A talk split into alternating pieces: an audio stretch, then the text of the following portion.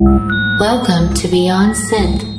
Please note, Beyond Synth is an explicit program and may contain inappropriate language. Listener discretion is strongly advised.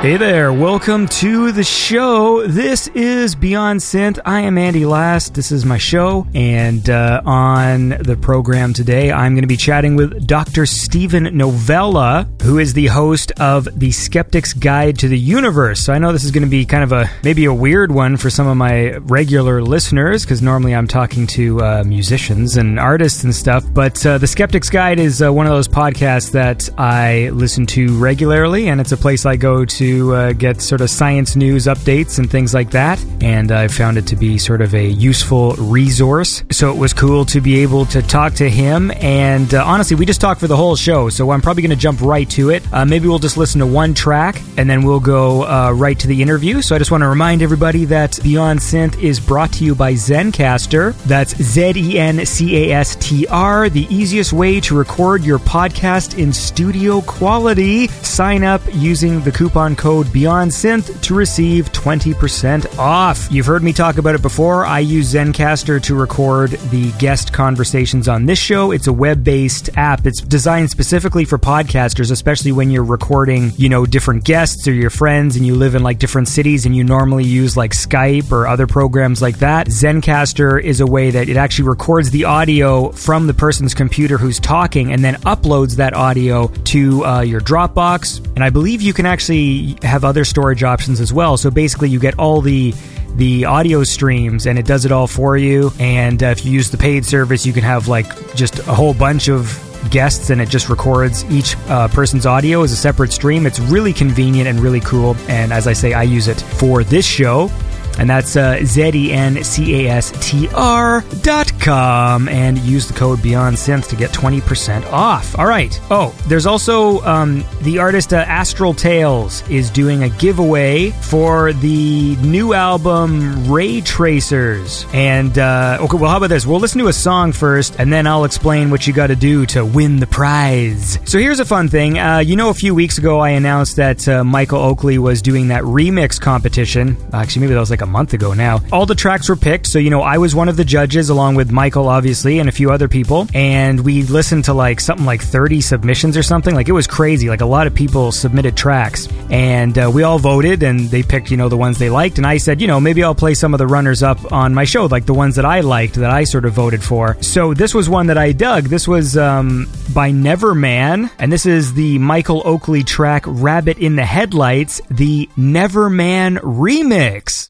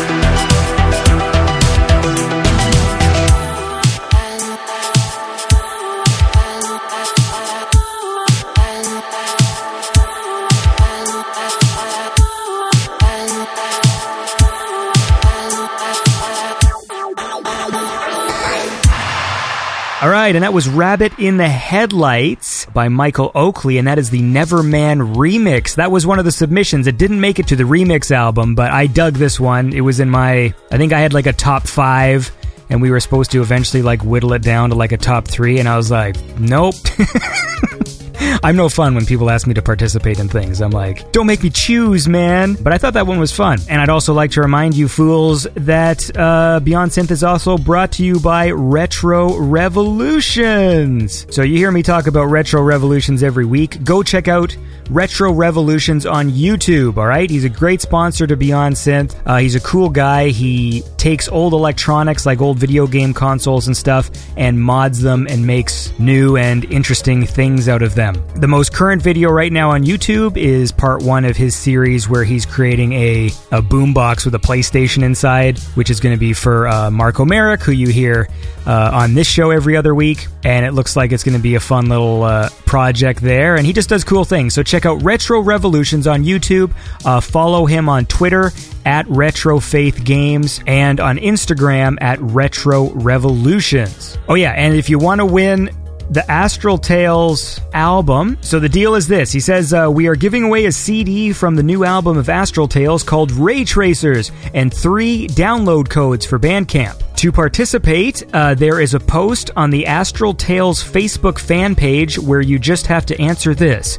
What's your favorite Astral Tales song? And you have one week to participate. That's exciting. There's like a time limit. So that is uh, facebook.com slash Astral Tales Music. So go there. Uh, you'll find a post, I guess, somewhere on the page, and you just have to, I guess, comment underneath that post and say what your favorite Astral Tales song is, and then you can win some Bandcamp codes or a CD. That's exciting. Remember CDs? Anyways, um, listen, I talked to Steve Novella for almost like two hours, I think. So we're just going to go right to that now. So uh, here is me chatting with Dr. Steven Novella. All right. Well, I am here with uh, Steven Novella, or Dr. Steven Novella from the uh, Skeptic's Guide to the Universe podcast. How's it going? Pretty good. Thanks for having me. Yeah, man. So, uh, first off, I guess we'll talk a bit about skepticism in general and how uh, you came to it. I'll say I discovered your podcast relatively late, so maybe only like two years ago. and I went back through like the back catalog. Like I, I mentioned to you off air, I'm part of this sort of this scene, which has a lot of uh, people making music. They're in their sort of late 20s, early 30s, uh, mostly male. Uh, that seems to be the way it's sort of skewed. And so my Facebook feed was always filled with a lot of like conspiracy stuff. Mm-hmm. That seems to be the thing. It's like young men, you know, like in college get stoned and then they become conspiracy theorists for like a few years. So I, I noticed that I just wasn't seeing a counter narrative to that. Like I really saw a lot of that stuff filling up my feed. And so one day I think someone was posting some gibberish about chemtrails and then someone actually posted like a actually this is what they really are sort of thing and it, and it had been the first time that i'd actually seen that you know, someone saying like it's a contrail and like actually explaining it. And then someone was talking about, well, you know, what are some good skeptical resources, and they mentioned your podcast, and then I checked it out, and uh, and it's really good. Like it's just a really informative, useful show. Mm, thanks. I like the format of it, and so then I went back and. I was confused for a second because I think I might have just started listening when I think Cara joined the show. So then I went and listened to the, the back Right. episodes, and I'm like, wow, who are these people? There's all these like different voices and stuff. And uh, yeah, talk to me about uh, about what you do. Yeah, well, you know, to start with the podcast, I mean, we're, we're approaching 13 years. Uh, so we've been doing it for, for quite some time. So yeah, it gives us uh, quite a big uh, back catalog, like 656 episodes, I think, as of this week. We started out just being a regional skeptical group, you know, back in the 90s. And when the whole social media thing hit, you know, it, we, we decided that that's where we needed to go. And it, I think it's been a great thing for, you know, promoting skepticism, science, and critical thinking. It's unfortunately also been a great thing for promoting conspiracy theories and a lot of nonsense. Yeah. so we definitely have our hard work cut out for us. I, mean, I think your Facebook experience is pretty typical, and you may not realize that you know you were being fed that one narrative because that's what the algorithm does, right? Yeah. It just sort of automatically puts you in an echo chamber. Somebody has to consciously bring something in, you know, from the outside. Yeah, what I noticed too, though, there was there was a point where I didn't even ask for it because I'm not a super conspiracy type dude. Although I do find those narratives compelling sometimes. And what happened was like I was there was at one point where I was like actively like unfollowing people who always posted that stuff, and and because there was a point where you see enough of it that you start to see the trajectory in people you know. Yeah. So it's been my experience that I see someone and I'll see them post one day an article from like Free Thought Project or something. I'm like, okay, you know, and, and it'll be something mild. And then they get into the, you know, 9 11 was a little weird. And then they're full on posting Alex Jones and like aliens run the world shit. And it's like, it's like the same trajectory. Like every time you can slowly see the, the seeds of it growing with their first little like questioning the government and all this stuff. And then it goes into the full on Right. crazy zone. And there was a point where I was like actively going, "Get this shit away from me, man!" Like it's just it's just a bummer. And then um, I would still see that stuff happen. Like I'd be watching like a cat video on YouTube, and then they would suggest, you know, like what happened to Building Seven, like in like the you should watch Right. videos, and I'm like. I'm fucking watching a kitten video. Like I don't even know like why you're doing this to You're me. a conspiracy theorist by association. that must be how it works, right? Yeah. Like the algorithm. I think so. I mean, they won't tell us how the algorithms actually work, but yeah, I mean, it's certainly uh, not only what you're watching, but they're trying to predict the, like what kind of stuff that you'd be interested in, and uh, it's similar to uh, have you ever played that online game where it, it tries to guess the person that you're thinking of. Like think of any person in the world and then it guesses who you're thinking of within like every always an impressively small number of guesses and it asks questions that you think are unrelated but it's using an algorithm to winnow down to the answer. And i think it's a similar kind of thing where it's predicting from things that you might not even realize are connected. You know what kind of videos you might be interested in yeah, yeah. so even though it may not be a conscious choice on your part, it's sort of pegging you, you know, pigeonholing you by all of these things you're associated with. It's remarkably accurate, but but not always, obviously. There's something else I've noticed about conspiracy stuff, which which I find interesting, and I know you guys have talked about. Um, there's studies about this, about um, how your political bias might lead you to believe certain things if it if it means um, Yeah. yeah, and I, I that's something I definitely noticed too, especially with like this, you know, the last election in the states because I'm up in Canada, and I really saw that play out with you know there'd be all these wacky things going on about Hillary and stuff, and then you you know you know the the right wing people would be like posting that and going like, oh, what about this pizza thing, whatever the, the hell it was. Yeah, the Pizzagate. Yeah. Yeah, and and then you'd have uh, you know like the the, the left wing people going like, oh, shut up, you know, like what are you doing, believing in conspiracies? Like you're an idiot. And then the second some weird thing comes out about Trump with like, oh, he's got these prostitutes doing all this stuff. Then then all the left wing people started posting that stuff, and I was just like.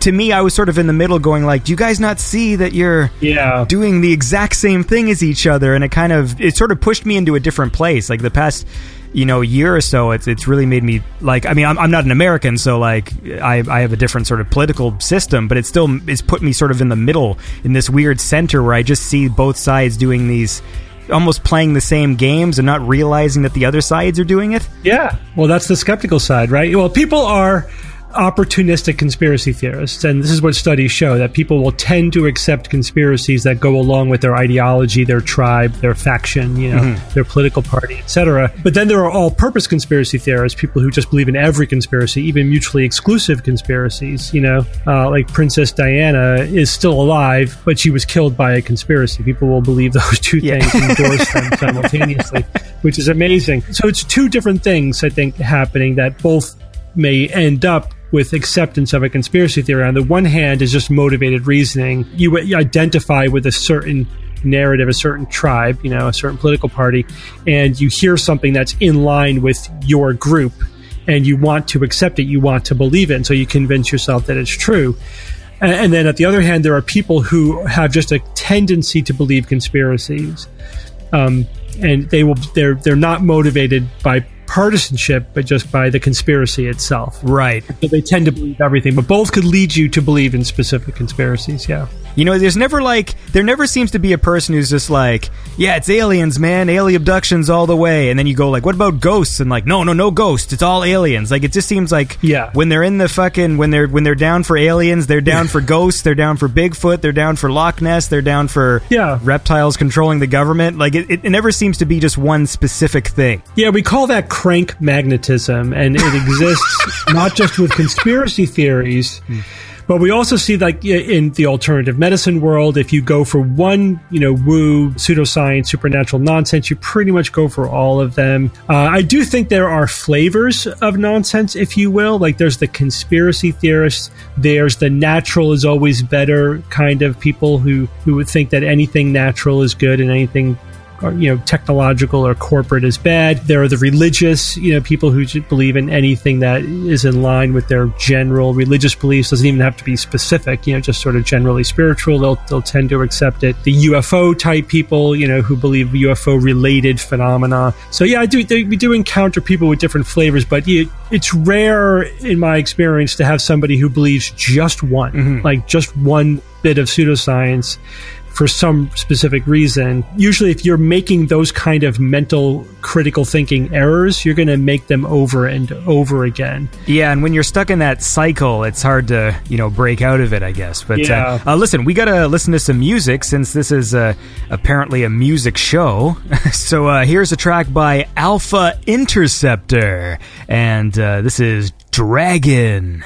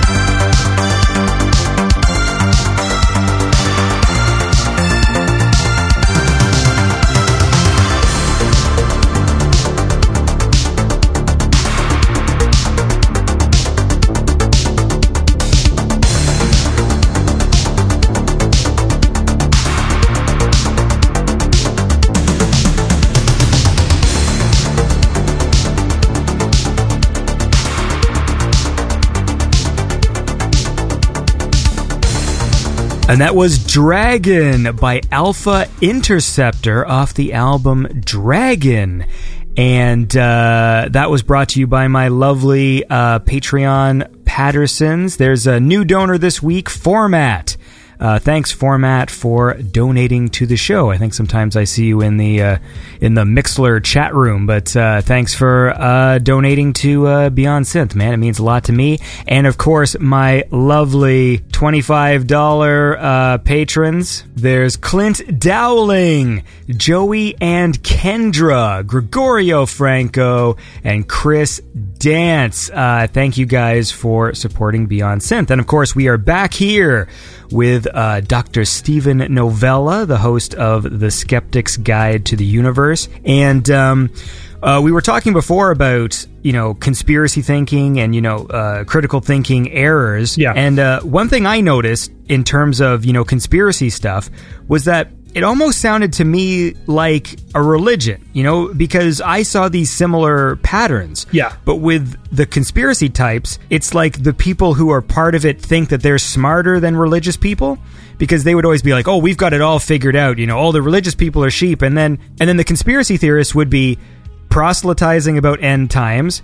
They would all have literature to point you to or videos to watch. Like once they were the really indoctrinated ones, right? They're like, you got to watch Zeitgeist, you got to watch this and that, and they'll have like documentaries for you to watch.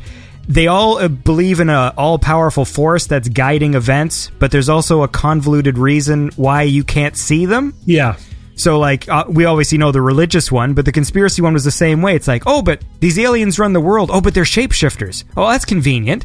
So it's like, so so you can never prove it. And and so I, I thought it was funny that there was all these parallels, and meanwhile they thought that they were so clever and had it all figured out. I'm like, this is just the exact same shit. Like it's the exact same shit. No, you're right. Yeah, it is. It is the exact same thing. And you, once you've been involved in promoting scientific skepticism for a while, you realize it is the same shit over and over and over again, just with different versions of the of the same nonsense. And I do I do think it's a good way to look at it to say it's narratives, right? People have their narrative, which is some overarching way by which they make sense of the world. And the world is, you know, complicated and confusing. So mm-hmm. Mm. it's understandable that people need to feel some sense of control. And that's what the narrative gives them. But what people don't realize is that when you buy into a narrative, then that becomes a lens through which you see reality. Then it doesn't become a way to explain the world. It controls your understanding of the world. It controls you. And you get lost in the narrative. Mm-hmm. You lose the ability to step outside of it, to evaluate it critically, to evaluate it based upon does it actually comport with physical evidence, you know, with reality. You lose touch of reality in a sense. The more all encompassing the narrative, you know, you know, the more ideological it is, the more of an identity it becomes, and the more of a trap it becomes for you. And as skeptics, we're always trying to break out of our narratives, examine our own narratives, to deconstruct them and to distance ourselves from them, to not identify with any worldviews that are going to control how we see the world, but to always you know back up and try to check what we think against logic and em- empirical evidence. It's hard. That's I mean, and in a way, it's a narrative unto itself, but it's a narrative that's not a narrative, right? It's the only one that tries to deconstruct even itself. So at least you're thinking about thinking, right? Yeah. The metacognition. You're thinking about how you go about deciding what to believe is really real. So when you say, you know, like trying to break out of the, even like your own narratives, how how difficult do you find it keeping it like not political? Especially now when everything like I feel like this past year, or year and a half, like things have become like everything's becoming political. Yeah. There's there's very mean, you can't even like say you don't like a movie without people coming down on you. I mean, yeah, I'm talking about Star Wars, but like you know, there's things, right? You're you're not allowed to say because there are certain narratives that you know w- whether in the media or wherever and, and i'm noticing it i'm noticing like there's certain things that i kind of can't say or else there's a, this weird Mm-hmm. uh, attitude everything's been politicized and and i know it's your objective you know with your show and with skepticism in general to sort of keep the politics out but i mean how hard is that it's really hard from from a certain point of view. It's not hard from another, but it's hard from the point of view of avoiding the perception of being political because politics has infected everything. Right. And even when we think we are just being you know scientific when we're talking about science and critical thinking other people inject their political views onto that, and we find ourselves constantly being embroiled in other people's politics. Right. Uh, it's a little challenging keeping our own politics out of it, but we have a formula for doing that. There always has to be a skeptical, evidence based, scientific critical thinking angle to what we're talking about, and we try to factor out any personal ideology. Mm-hmm. Uh, and we also, you know, we have a range of political approaches on the show, and we keep each other in check to some extent. And then there's an editorial filter. Sometimes we sort of may break out into politics during our open discussion, and I'll just edit that out, Sure, yeah. you know, uh, in, in the final cut. So, you know, we just try to yeah edit, edit ourselves and, and in editing the show sort of keep focused on on the science and the critical thinking and, and not inject anything that's too political. Of course, it's hard to see how your own ideology colors how you think of things. So we're we're never going to be completely successful at that. But I think the process and the effort is what matters. We're always happy to to check ourselves and, and to take correction, you know, when appropriate. But keeping the perception that we're being political out of it is impossible. And I think like Donald Trump is a perfect example. I th- I have problems with Donald Trump that transcend politics or ideology or party or anything. Sure. You know, the guy's a conspiracy theorist. He's an anti-intellectual. Uh, he does not respect knowledge or expertise or even understand that there is such a thing as knowledge or expertise. And no matter what party he belonged to, those are those are anti-scientific, anti-intellectual things that I think need to be pointed out and opposed. Yeah. But of course, everyone has a very strong political opinion about Donald Trump. And even though I might be criticizing the fact that he's an anti-vaccine loon, people take that politically. They, they say, you know, that, um, so that's suddenly a liberal. You're talking, you know, people. I can't tell you how many times you get emails like you're mentioning all the liberal talking points. He's like, no, we're not. Actually, we're just saying this is what the science shows. Yeah. you're interpreting it through your own political filter, but we're just talking about the science. It seems though, yeah, lately people's political radars are like heightened. Oh, yeah. I noticed that too. Like sometimes I'll read your blog. You've got this blog called Neurologica, and you post about uh, science news items and stuff, and, and comment on them. And I'll read your comments sometimes out of curiosity. And actually, you do have some very clever people who, like, there's people writing answers to your things that I literally do not understand at all. Like I'm a layman, like there's no denying this. Um, but I'm always curious. Like I like to read things and see what people are saying. But then there's always that idiot where, like you say, you literally just have to say like, "Oh, I don't like that they're cutting science funding or something," and then you'll get somebody like, "Oh, anti-Trump." They'll get all mad at you and stuff and just like I've noticed even with the show that I do here I mean like it's not a political show at all it's mostly silly we talk about movies and video games and there's still been people who've come in with an with an axe to grind the slightest hint that we're going in some sort of political direction Yeah. it gets people's you know their their hair up and they just want to they have to jump in and say something and it's frustrating I know, but, but we have to deal with that. But part of what we're trying to teach people is how to be not political, how to be, be aware of your own politics. And it's amazing how distorted a view of reality people have because of their political ideology and their political affiliation. And it's fun sometimes to, to deconstruct their position. Like we've had people make factual claims to us.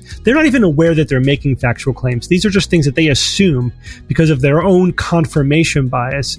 They'll say, you guys always say this, or you never do that, or, you know, why are you always focusing on this? And I'm like, okay, you're actually, whether or not you realize that you just made a factual claim, hmm. and we have data on that. I could go back and look and see exactly how many times we've discussed X or Y or Z, and it turns out you're completely factually wrong. Hmm. And yet, you were certain that you were correct. That's a really good lesson in how your own politics created this confirmation bias, how you were seeing the world through that political filter. And, so, you know, people often are open to that, at least, you know, the people who are listening to our show, that I think they're at least partway there, you know, if you're listening to the show. Um, and maybe we're just sort of confronting them with their, their sacred cow or their blind spot, you know. But it's tricky, it is challenging, but it is interesting. And you- you mentioned my blog. I mean, I definitely have some regular commenters on there who, man, do they have a very, very extreme and particular worldview filter through which they are seeing. It is unbelievable how much your filter can distort reality. Easy to see it in other people. The trick is to see it in yourself. Yeah, of course. Yeah. Uh, well, look. Uh, how about we listen to another song and then uh, we'll uh, chat more with uh, Steve Novella. So here's a track from Euless. This is from uh, the Galactic Delivery soundtrack, and uh, I finally listened to the whole thing. I know Greg sent me the album a long time ago, and he kept on asking me like, "Have you listened to it yet?" And uh, and I didn't. Uh, because I was busy, but I have, and I actually really enjoy it. I've listened to it a few times uh, now. It's uh, Got some cool sort of ambient uh, cinematic vibes to it, which I dig. And this is a track called New Galaxies by Euless.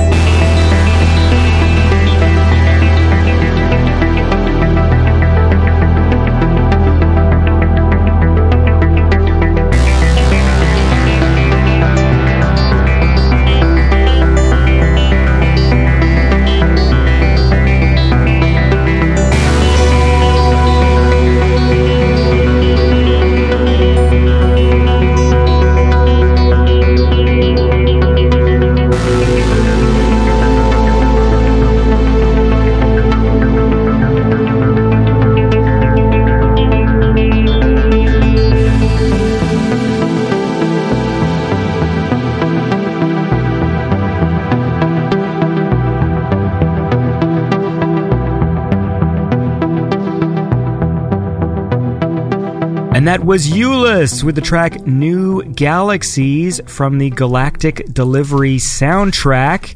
And uh, that is brought to you by my lovely Patreon Pattersons. There's Jacob Wick with the 2288, and Frank Skinicki with the 1987, and Chris Celia Lane with the 1111. And maybe we'll do some uh, some $10 Pattersons. There's Fraser Davidson, and uh, Blake Peterson, and Ken Giroux. And uh, now we are back here with Dr. Steven Novella, and uh, we're talking about skepticism and politics and and your podcast and your blog, and and I'm wondering like where you find the time to do all of this, you know, because like you're also a doctor, right? I mean, like, Yeah. wh- what is your what is your actual job? I'm a neurologist. I'm, I'm a full time faculty at Yale, but I'm, I'm a clinical neurologist. So I see patients all day, teaching residents and students and lecturing occasionally, but it's mostly seeing patients. And I do some clinical research with my colleagues, uh, but not a lot. That's not my focus. My focus is on teaching and and, uh, and clinical work. So yeah, that's what that's what I do. And then you know, my science based medicine is kind of my the bulk of my academic work. You know, trying to understand and promote science based medicine within my profession, within academia, and within the, the the public at large. You know, getting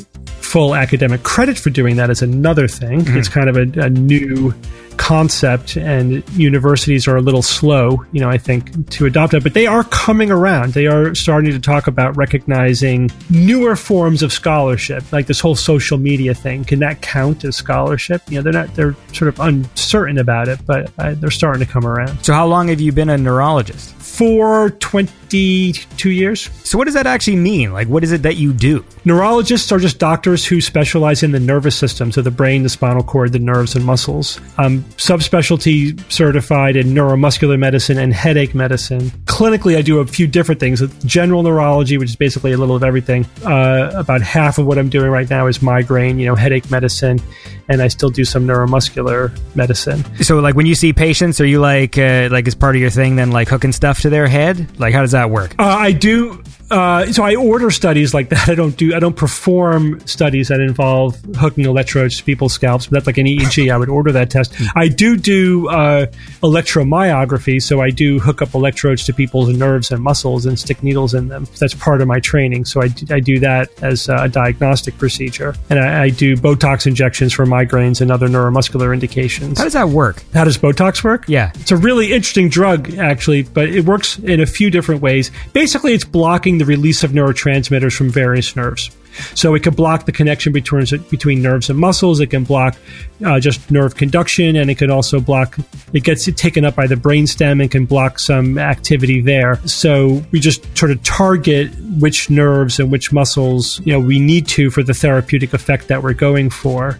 Very powerful medicine, actually, and uh, when used properly, it's very effective. Yeah, another great use is uh, when people put it in their lips. Well, that's that's Botox Cosmetic. Botox Cosmetic is actually a different product, even though it's the same drug. But just as useful. It- well, that's not my area of expertise. That's a dermatologist or, or whatever would do that. I, I never use it for cosmetic purposes.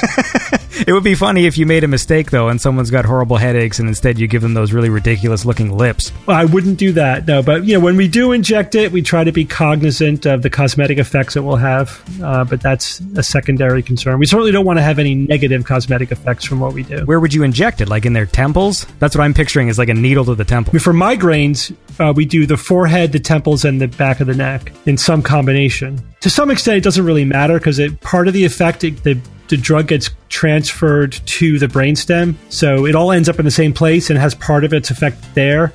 Uh, some of the effect is you know locally to, to where we inject, so there, it may matter. We're not really sure how much of the benefit in an individual in, in an individual patient comes from just injecting somewhere in the head versus injecting this particular you know patch of skin or muscle. Uh, that's why there's always a little bit of uh, an art to knowing where to inject, but we know it works and it has a good effect in a lot of patients. Oh, that's interesting. Yeah, it's, A, it's a very interesting drug. So, how did this then lead to skepticism in the first place? Not that this particularly did, but like, what was it that got you started on the the whole skeptical track? I mean, this goes back to to a teenager. You know, as a teenager, I guess growing up, my brothers and I, my family, really was very interested in both science and science fiction, and that included the paranormal. I mean, we watched In Search of, and you know, anything like that. It was fascinating to us. Uh, and then just you know, as I started to study science more and more formally, and you know, in high school, then in college, and started to you know read a lot more Stephen Jay Gould and Carl Sagan and Isaac Asimov and other writers, start to distinguish real science from pseudoscience. And then once you start to do that, then all the dominoes fall very quickly. You know, then you start to realize, oh wow, this whole UFO thing is bullshit. so is ESP. That's all bullshit too. And it's like, Yeah. well, I, how could I have believed this for the last 10 years of my life and seen documentary after documentary on television and presenting this as real, but it's not real. And once you do that, once you then start asking that question, what's really real and how do we know and who do I trust? Then you're on your way, right? And that's the way to critical thinking and to scientific skepticism. So that's, I started on that path in high school. Probably the first real topic I sunk my teeth into was evolution versus creationism. Still one of my favorite topics to deal with. And then, you know, the rest is history, as they say. You know, I, I um, at some point learned about CSICOP, you know, now CSI, Skeptical Inquirer. Then I realized, oh, there's other people who are interested in this too, and there's formal move, you know, organizations, etc. We started the NESS, you know, our, our, our local group in 1996, and then just went from there. there seems to be this connection with sci-fi and, and these sorts of things. I mean, even sort of Yeah. the, the conferences that you go to and stuff, or like Dragon Con, you know, like things like that. What do you think that connection is? Because there, there does seem to be one.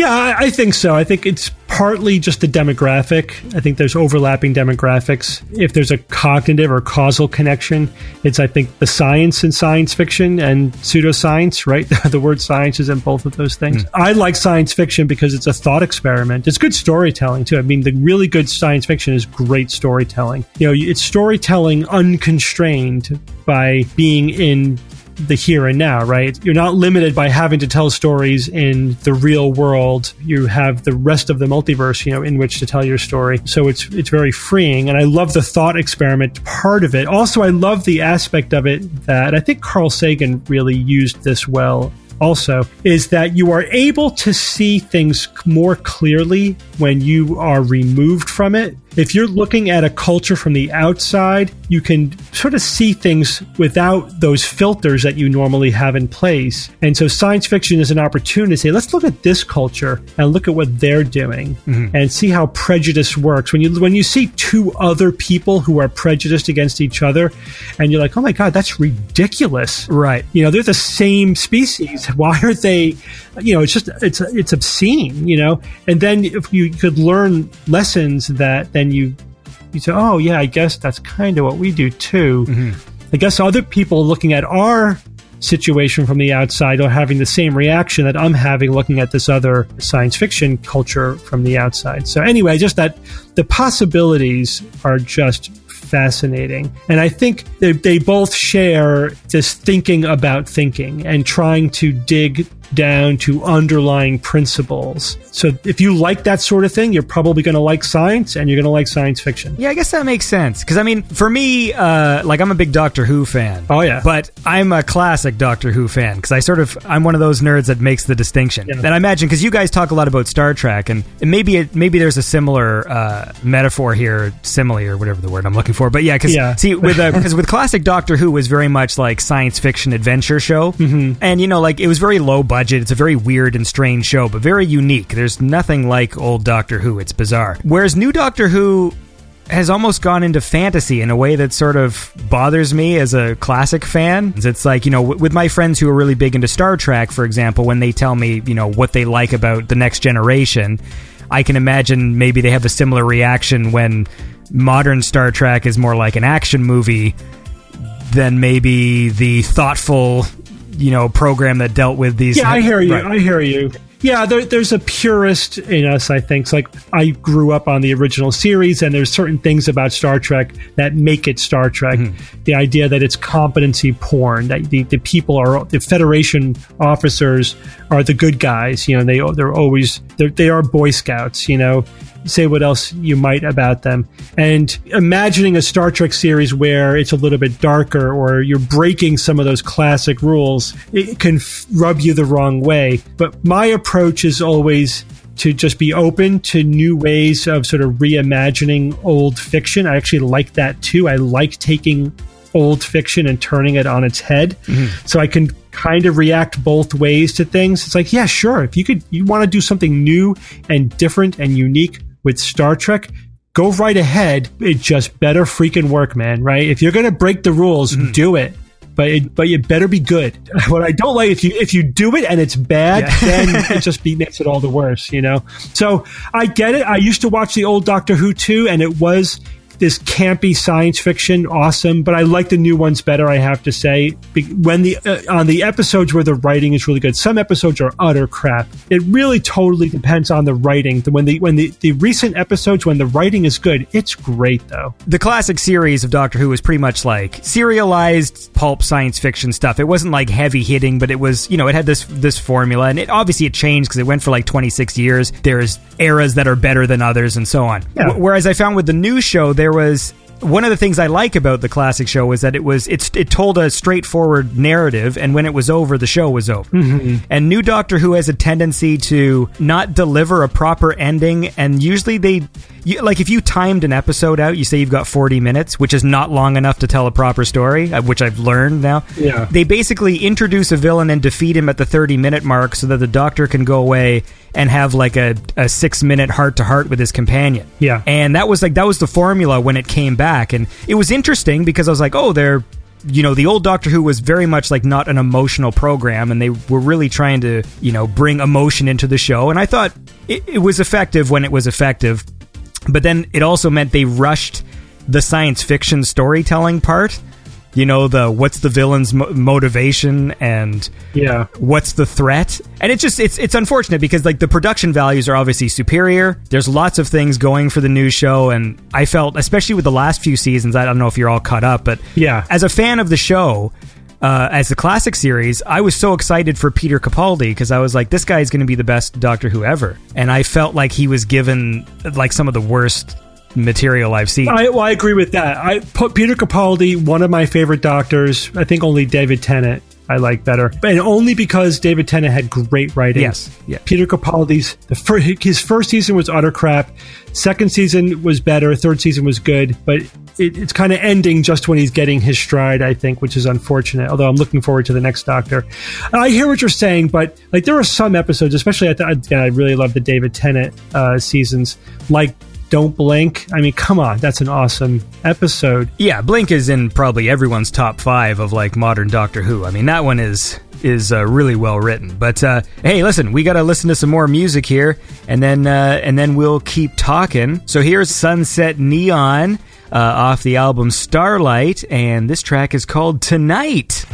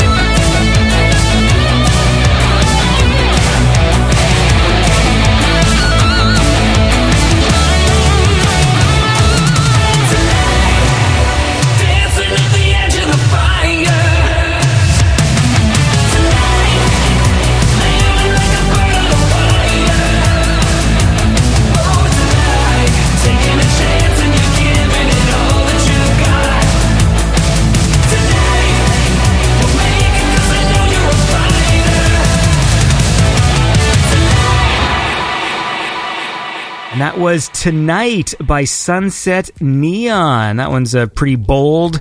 I dig songs like that. They make me happy. And that, of course, was brought to you by my lovely uh, Patreon Pattersons, my uh, my $10 Pattersons. There's Martin Larby and Hexenwork, Digital Dreams, Power Loader, Trevor Resnick, Poly Digital, and Elias Garnier.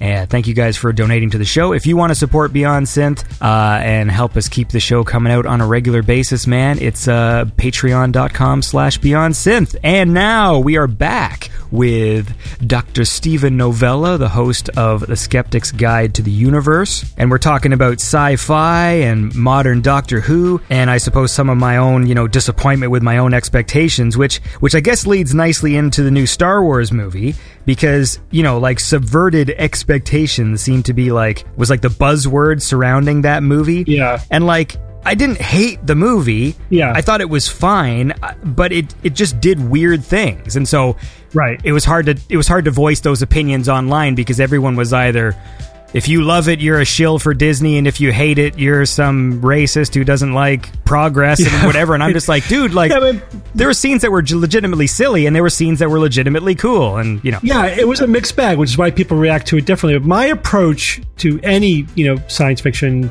entertainment, movies, whatever, is to try to enjoy it for what it is and not worry so much about what it isn't, not impose my own expectations onto it. That's why I don't really go with the whole purist, oh, this is different from the book. They changed this character. Who gives a crap? It's its own thing. Look at it as its own work of art for what it is and try to enjoy it. First of all, you'll enjoy your life more if you do that. Hmm. But it's okay to be critical of the quality. Again, I don't care what they do as long as they do it well. Right. Doesn't have to achieve some kind of abstract ideal about what Star Wars or Star Trek or Doctor Who is supposed to be. Just let it be what it is. You know, if you want to reimagine the vehicle, okay, just do a good job. What, what my nitpicking about Star Wars was that the storytelling is problematic. Mm-hmm. And, you know, the character development is a little problematic as well.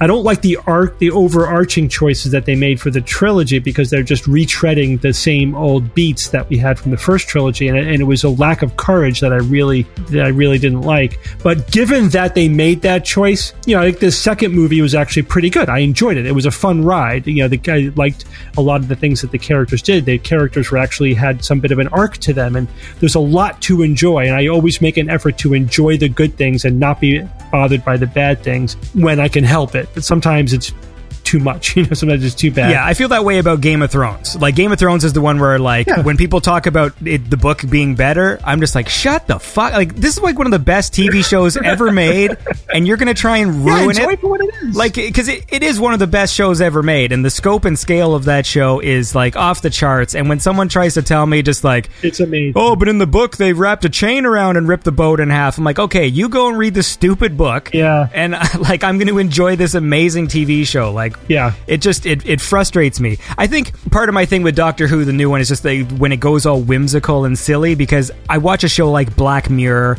I watch a show like Game of Thrones, and I always I think to myself like, I wish Doctor Who was performing on this level. Yeah. Because it's my favorite thing, and I want it to still be my favorite thing. But when I watch like kind of sophisticated science fiction shows, I'm like, ah, why can't Doctor Who be doing this, man? Like, I want to like it as much as this. Yeah, it's okay to be disappointed that it's it the quality isn't better because you know, like like I wish that too. Like I would like to see a Star Wars movie with off the hook writing, Mm-hmm. like really really good you know storytelling, and I haven't had that since the first the first one, the first Empire Strikes Back, probably. Mm, Yeah, yeah. You know what I mean? I mean, all right, Rogue, Rogue One was good. I like that. It, it- again, there was some room for improvement there, but I'm looking forward to the solo episode. The previews are getting me excited. But I mean, come on! Like the first trilogy was crap. Oh, yeah, yeah, wait. The, the first the prequels. I mean, so many missed opportunities. I think everyone pretty much agrees with that. These last last two are okay. You know, maybe we're heading in the right direction here, but it, it's just mediocre. The, the the writing is really just mediocre. I'd love to see it off the hook, really good quality. That's why, I like with Doctor Who, there are some episodes that are just so fantastic, and when you have other episodes that are crappy, it's like, yeah, that was a missed opportunity. That was just, eh. Like a whole season of bad Peter Capaldi was very disappointing. with the Peter Capaldi man, it's just it's this crazy missed opportunity that I, I found frustrating because because he's great. He could have been incredible. Yeah. And I'm watching these shows where he's running around with a bunch of school kids in a forest. I'm like, what is this? And a moon that gave birth to this dragon that That was the worst. that was the stupidest. To me, I think what I'm looking forward to with the new season is that they said they're going to be doing 60 minute episodes. Yeah. And I honestly think that there is a there is a nice time frame because since Doctor Who every episode is is introducing a new story and new characters, and I think what I've seen from the new series and my main complaint which is which differs from the old show is like in the in the classic series some of the stories went on too long like there'd be six part episodes that in the 70s that Yeah. they could have definitely truncated by like an hour in the new series there's definitely there's always shows where i'm like this needed an extra 20 minutes to help introduce these characters to make the threat more credible. And then you end up with these stories where the wrap up is so disappointing. It's like oh everybody's dead in the world. How are they going to solve it? And the doctor just presses a red button and everybody comes back to life again and you're like okay like that's completely unsatisfying like all right Yeah. in fact, it's when you go back to talking about this breaking of the rules. My favorite Peter Capaldi episode is the one that, as a Doctor Who fan, broke a rule that I didn't like, but the show was the the, the best one, and that was the um, listen. I liked listen, the one where, and I did Yeah. not like that they went back in time and the Doctor like you see the Doctor as a boy in a barn like that to me drove me nuts. Like as a fan of the show, I'm like I did not need to see this, and I don't think that they should have been able to break that rule. But it was the best one. Like it was it was well done. It was directed well, but definitely like David Tennant got the best material. Like he's he's got some solid episodes. Yeah, yeah. And then you learn things about yourself too, because like as a fan, there's this episode where the Cybermen and the Daleks finally fight each other, which is a huge nerdy moment for a Doctor Who fan. And yet, I found myself when I rewatched the episode, just watching the scene where he says goodbye to Rose on the beach. Yeah. Well, their relationship was great. And and it was interesting for me as a fan because I'm like, why is this the best part of this show for me? Like the best part should have been like these iconic villains facing off against each other. But Well, I think uh, you know part of this is probably my age, just as you're mature. I've been a science fiction fan my whole life, and you realize that, yeah, you know, nerdy robot fights and spaceships and space battles and everything. That's all good eye candy and it's good background, but it's not enough. It's never gonna it's never gonna carry a movie or a story. You need good characters and good storytelling. You need to care about these people and what is happening, and then everything else is icing on the cake. Everything else just draws you in more, but you can't get distracted by the eye candy because then it just it's empty. The other thing is, you know, with CG and everything, there's so many great eye candy movies out there that it's just it's old hat now. Like you know, like the superhero movies, right? You just can't have people you know throwing cities around and blowing stuff up and have it be carry a movie. Mm-hmm. You need to have a plot that's going to be interesting. I mean, come on. And There's such great. The other thing is the the bar is so high now with Game of Thrones, and I mean we're in the golden age you know, of of television in a lot of ways. Mm-hmm. I mean, there's so many really and smartly, greatly written series out there, like Breaking Bad. You know, there's so many out there that I'm sorry, but our expectations are high, man. If you want to capture my attention and keep it, you got to be freaking good. You can't, you know, serve up crap and, and, and hold my attention anymore. There is so much competition out there. I can go on to Netflix or Hulu or, you know, any of these channels. I have so many things to watch that are so well written. That are so good. Mean, you know, come on, you got to step up or forget about it. I think also the CGI is an issue, and it didn't used to be. Like I used to see people arguing about the overuse of CGI, and I'm like, nah, man, it's fine. And now I'm starting to feel it, and I am noticing that difference. Like you know, we- if you look at superhero movies as an example, so like Doctor Strange, right? Now, obviously there was Yeah. there was things in Doctor Strange inspired by the movie Inception, mm-hmm. and even though there was so much more fantastical in Doctor Strange, when I watched that movie, I just thought. Holy shit, like if I saw this in the 90s when I was in high school, this would have been like the coolest movie I've ever seen in my life. Yeah. But it's just another Marvel film, which are fine. I enjoy them. Like they're enjoyable films. Yeah. I watched Inception. And there's that scene where they're fighting in the hallway and it's rotating, right? It's an amazing sequence because they did it for real, right? They actually rotated a set and they're tied to strings and stuff. And that sequence to me is way more impactful, even though it is just Joseph Gordon Levitt and some other dude rotating in a hallway, like kind of punching and kicking each other. And then meanwhile, I'm watching Doctor Strange, and he's folding buildings, and it's the same. It's the same premise. Like the buildings are rotating, and the people have to like Yeah. run up the sides, and it's so much more fantastic. And at the same time, since they all looked weird and rubbery in CGI, Yeah. the scene in Inception is just way more effective because it's just real. They had the exact same reaction. Uh, first of all, I like the movie Doctor Strange. I like the character, and uh, you know, I love the actor. You know, of course, Cumberbatch. Uh, and to those particular scenes with the CGI of like the folding, this the buildings, everything, I thought this is gratuitous eye candy. It really is detracting from my enjoyment of the movie. It's too CGI. Mm-hmm. Yeah, it just didn't work. I agree. There's a huge missed opportunity with Doctor Strange too. This is my personal thing. Here you have somebody who's a scientist discovering magic. Now, what are you going to do? Of course, he's going to be the best magician because he's going to take a scientific approach to magic. Mm-hmm. And they really glossed over that. They really didn't exploit that angle of why he this guy suddenly becomes the most powerful wizard in the world. It's because he doesn't think about it like magic. He thinks about it like science. He's going to try to deconstruct it and understand it, and that's going to make him an order of magnitude more powerful than somebody who's taking a wide-eyed mystical approach to it. Right. And that was the character. That was the character. And they really just gave that short shrift, I thought. That that was a really massive missed opportunity with that character. But at, in the end, I liked it. Actually, I liked his appearance in the Thor movie better than in his own movie. Right. His cameo in Thor, I thought was awesome. Yeah, that cameo was fun. You know, I mean, they, they definitely were playing it more for laughs, Yeah. but uh, you know, it worked for me. So, anyway, let's uh, let's listen to some more music here, and then we'll uh, keep talking. So here is one of my favorites from uh, Gregorio Franco. Uh, this was from Stalker, scenes from a slasher film, and uh, uh, I played this on the show when I had him on, but uh, I enjoy listening to this one. This is the Love Theme by Gregorio Franco.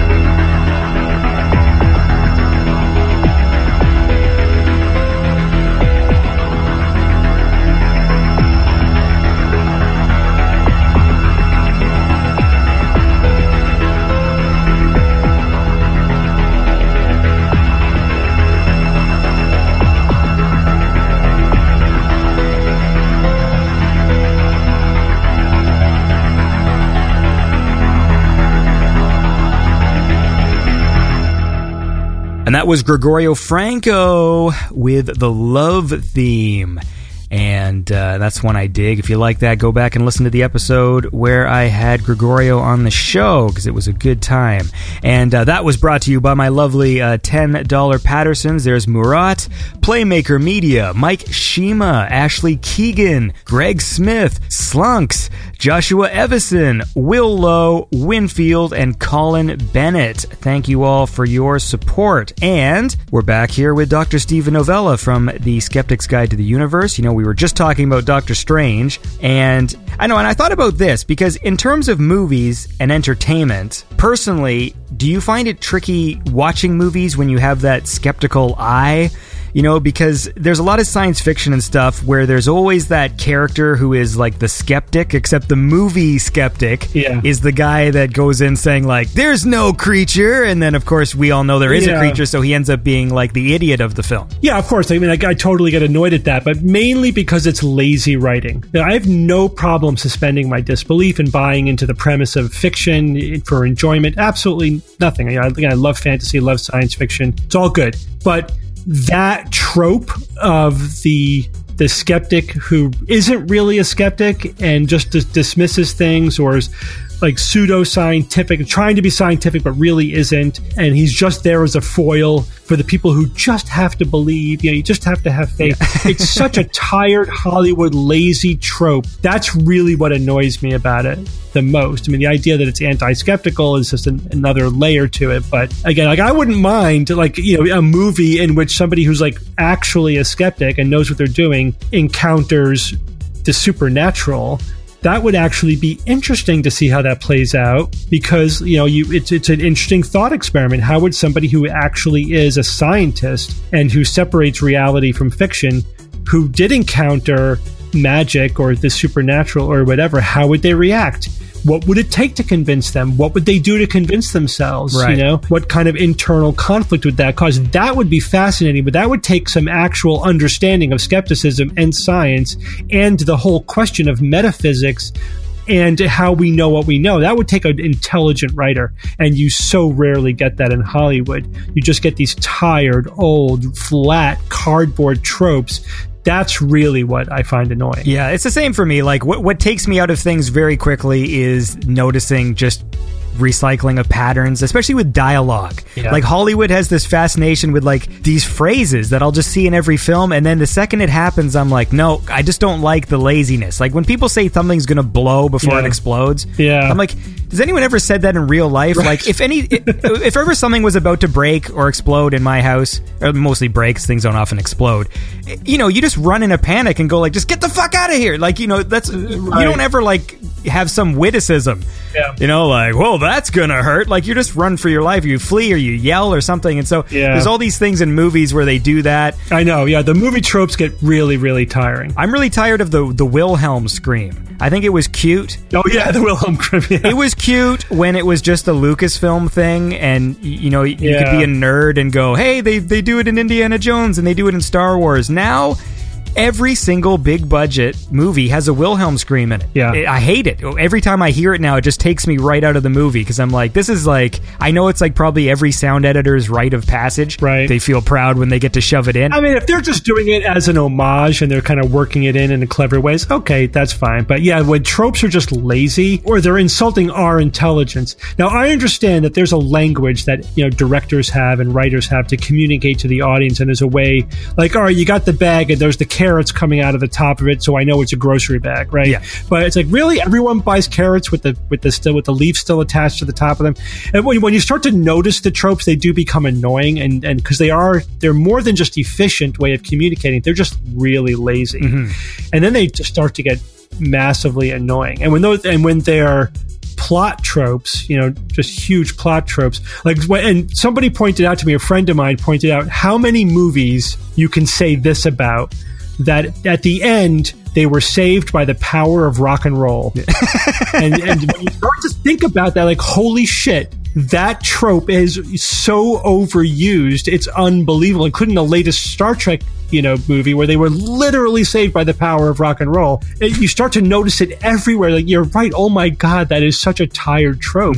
But now I can't enjoy any movie Mm-hmm. Yeah. that that uses it because it's so overused. Yeah, it's interesting too when you go back and watch old, like when you Yeah. when you see where certain tropes were created, and that's always interesting too. But mostly the problem is because I'm always watching Hollywood movies. Like I'll sit there and have these conversations with people, and I'm always complaining, like, "What's up with all this predictable shit?"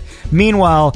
I'm the problem because I'm not watching maybe that interesting science fiction indie film Yeah. that you know Yeah, had yeah, a low budget and a cool concept. I'm not watching that. I'm going to go to the theater and watch you know, fucking Avengers 10 and then complain that it's just like the other Avengers movie like an idiot. Whereas it's like, well, Yeah, that's true. That's why I mean I do try to make an effort. I don't now go reflexively see every blockbuster movie. There are some that I just have to see, but I do try to f- seek out you know more obscure, independent, quirky movies. Sometimes I'll watch a movie I have absolutely no idea what it's about. You got to look for something different, man. Because uh, yeah, the same old stuff is getting very, getting very tiring. I guess that's why the TV is just this nice relief from movies because, like, especially watching Breaking Bad and Better Call Saul is like really great too, and just these like wicked dramas. or Black Mirror, like a show like Black Mirror. I mean, the writing in that, you know, is really incredible. I mean, mm-hmm. that's a very thoughtful, intelligently written show. That's what it takes now. You know, I need something like that to really keep me entertained. yeah, yeah. I just finished this fourth season, so I, I'm finally yeah, it's very good. Cut up. Fourth season was very. Yeah, yeah, no, it was, it was definitely really cool. Like, there's there's some in there that like are pretty like the what makes them scary is how relatable. yeah. Uh, some of them are just like ugh. How close that is. Mm-hmm. Yeah,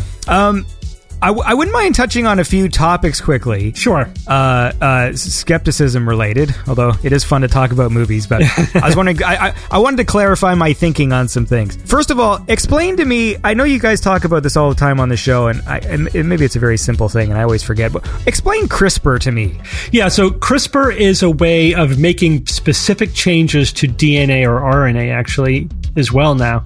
And what essentially it's this is a system that we discovered in bacteria. Bacteria use this as part of their immune system against viruses. What you basically have a piece that will attach to a specific sequence of DNA, and then it could splice out a specific base pair and replace it with something else. So it's essentially an evolved system that we've now learned how to co-opt for making specific edits to editing DNA. And so because of its specificity, like you you can create these carriers and they can change like every DNA in an organism, you know, not just one strand of DNA, but it could seek out and make changes to different locations, different cells in an organism, for example. So essentially it has made gene editing cheap, fast, and available to like any lab who wants it. You don't need uh, millions of dollars worth of equipment. It doesn't take months to do it. It's not really highly technically challenging. A lab with very little funding can get up and running on CRISPR very quickly.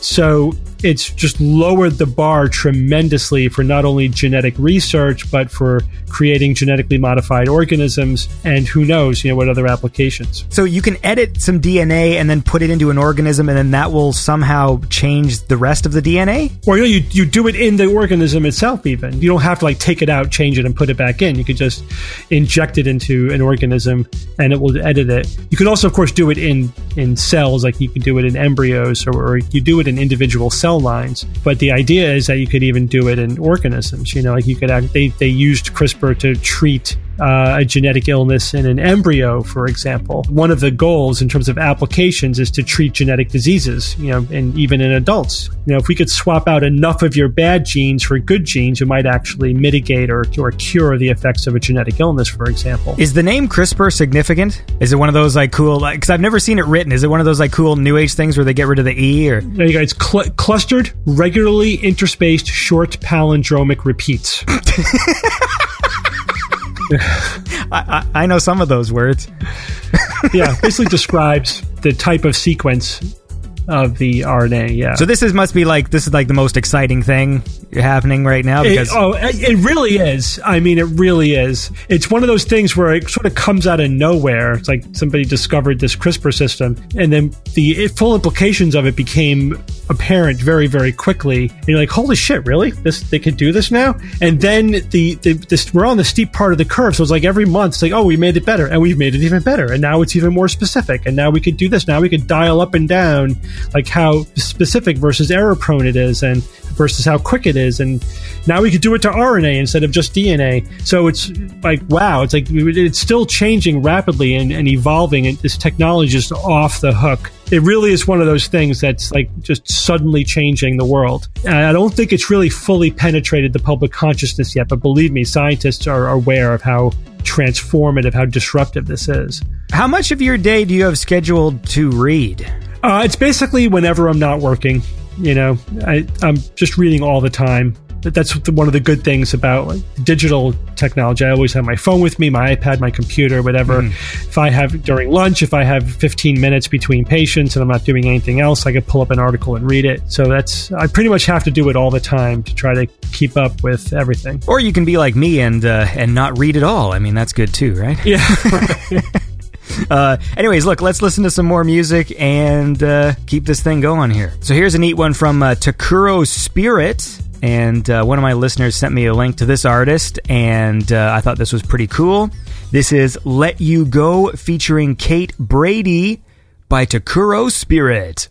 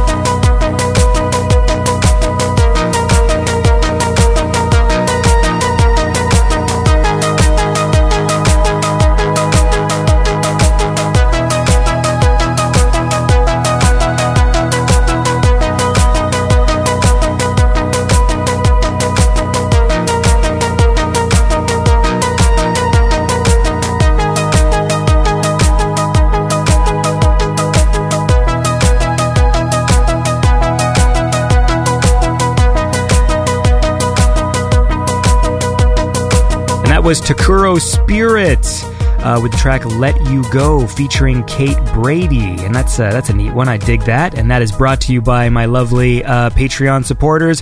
There's Skywolf with the triple seven, and then there's my donation of the Beast guys. I'm not going to play the jingle this week, but uh, you know what it's about. Uh, these are all the awesome listeners who donate 666 because they are compelled by dark forces. There's Rob Dyson. Well, that's an upgrade, right? Rob Dyson has upgraded his support and become a donor of the beast. So thanks, Rob. I think he got mad at me because I said I didn't like the Goonies, but uh, I'm not. Uh, I'm not changing my opinion, but I do thank you for supporting the show. And then there's Street Cleaner, Orlando, Rodriguez Neef, Moose Nux, Till Wild, Straylight, Carm, Lucas Ceballos, and Renton Brax. And uh, maybe we'll throw a thank you to Polar Wildcat Studios in there too. Thanks, guys, for supporting Beyond Synth. And we are back with Dr. Steven Novella, the host of The Skeptic's Guide to the Universe. And um, I wanted to talk about this a bit because like in my social circle there still seems to be people who you know pick and choose the science that they like and, and don't like. I mean that seems to also like conspiracy theory almost fall under political lines. Yeah. I, I, i'm seeing that happen lately too uh, in terms of you know you've got people complaining that you know like oh the conservatives don't like global warming. And then now like with the far left uh, people don't seem to like genetic science too much and gender stuff. And you know it's like people seem to pick and choose the science they like and don't like. And but gmos seems to be a thing that i end up having conversations with people about. And i never cared my dad would always be like trying to tell me about the dangers of gmos and for some reason this topic never i never felt the threat of it i'm not trying to say like oh, i was so clever and i knew about the science like i, I just didn't care I, for some reason this topic didn't interest me Yeah, it just wasn't on your radar. so there's there's some things that um, when I have these conversations, I don't necessarily have all the tools to properly articulate why GMOs aren't as evil as people seem to think they are. Mm-hmm. So it's interesting because I, I knew I was, I was going to maybe mention it to you, and I went to one of those. I think the first site that you know you type in GMO on Google, and the first one you get is like the anti-GMO project or something. What I've been doing lately is I'll actually just read, you know, like when someone just posts a link or you'll see it on your social media and they'll say, oh, look at this horrible thing, and they'll summarize an article, but then they'll post the link. And so I do the stupid thing of actually clicking on the link. Yeah. And then I'll start to read and go, this article doesn't say what you think it says. Like, I always end up going, like, people are posting shit all the time. And so even on the anti GMO page, so this was one of the paragraphs, all right? It literally says it's like because GMOs are novel life forms, biotechnical companies have been able to obtain patents to control the use of their, you know, engineered seeds, and as a result, companies that make GMOs have the power to sue farmers, right? And that sounds horrible because if pollen drifts on their fields, they can sue them for using their seeds. So then I click on the link though, and the article that they link to is this article that says there was this court battle that's basically Monsanto says they're not going to sue anybody. Right. Like that was what they linked to. They say this thing and how it's just like this dire threat. And then they put in the, the very article they post to, because I, I feel like you can say something in an article, and as long as you have that little tiny number next to it, like uh, GMOs will make your head explode, and then have a little five, and then you have to go down to the bottom of the web page where the five is to then click on the link that's associated with it Yeah. and then it'll be an article that doesn't even talk about heads exploding, but it's like I think people just assume that if there is a um, Right. what's that called a reference or whatever that Yeah, reference. Yeah. that they've done their homework, so I don't need to click on that link, and so I did, and I'm like. Well, this thing says they're not going to sue anybody. Like, and then they say it was hypothetical or whatever. But the one thing that people seem to say to me is the t- to do with pesticides. yeah. And so that's been like the main or one of the main things to do with they're saying modified crops have like a herbicide tolerance and they need stronger and then they talk about Roundup and uh Yeah. what's the what's the shit the the um Glyphosate. glyphosate yeah and then and then they talk about super weeds and super bugs. So what is the deal with that? The short answer is it's all bullshit. It's all a made up narrative as a hit job against GMOs because it's a way for the organic industry to promote themselves. They say, oh, you should be afraid of GMOs, and you can avoid GMOs by buying organic. This is it. That is their narrative. That is their marketing strategy, and it's working fabulously, unfortunately. Mm-hmm. But the entire narrative is built on lies. It's just all, none of it is true. If you click through to those links and you follow through to primary sources, you find that none of it is true. They're building this narrative out of misdirection and half truths and lies and, and whatnot. So, like, for example, they want to say GMOs equal pesticides or you know, GMOs are for increasing the use of pesticides. It's not true. First of all, GMO is a tech, you know, genetic modification is a technology. You can do it, use it to do a host of things. And there are genetically modified organisms that are for increasing nutrition or for resisting viruses or resisting fungus or, you know, to slow browning or to be drought tolerant, whatever. They're not they're not all for for herbicide resistance or for to contain pesticides.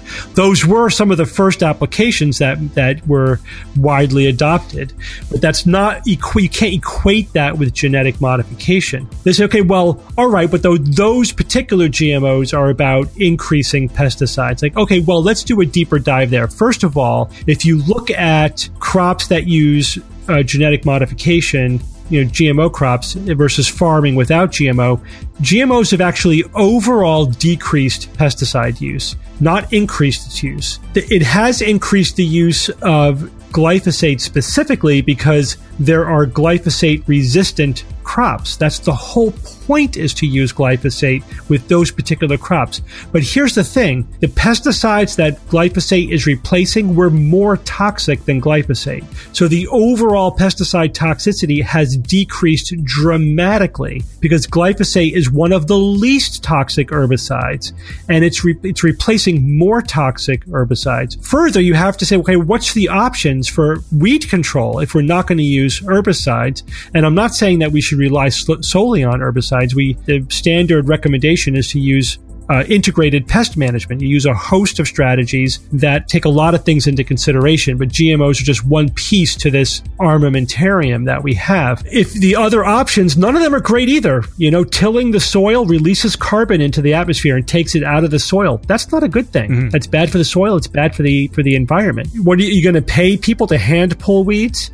That's not great either. I mean, that's cost prohibitive for are for massive crops because the organic industry wants to convince the public that we could have these small local farms, you know, that don't use industrial farming and don't use this and don't use that. The bottom line is we cannot feed the world that way. Mm. Cannot. Even at, at its best, organic farming uses 20% more land than conventional farming. And pretty much all the arable land in the world is used for growing crops. About half, half the land on the earth is used to growing crops.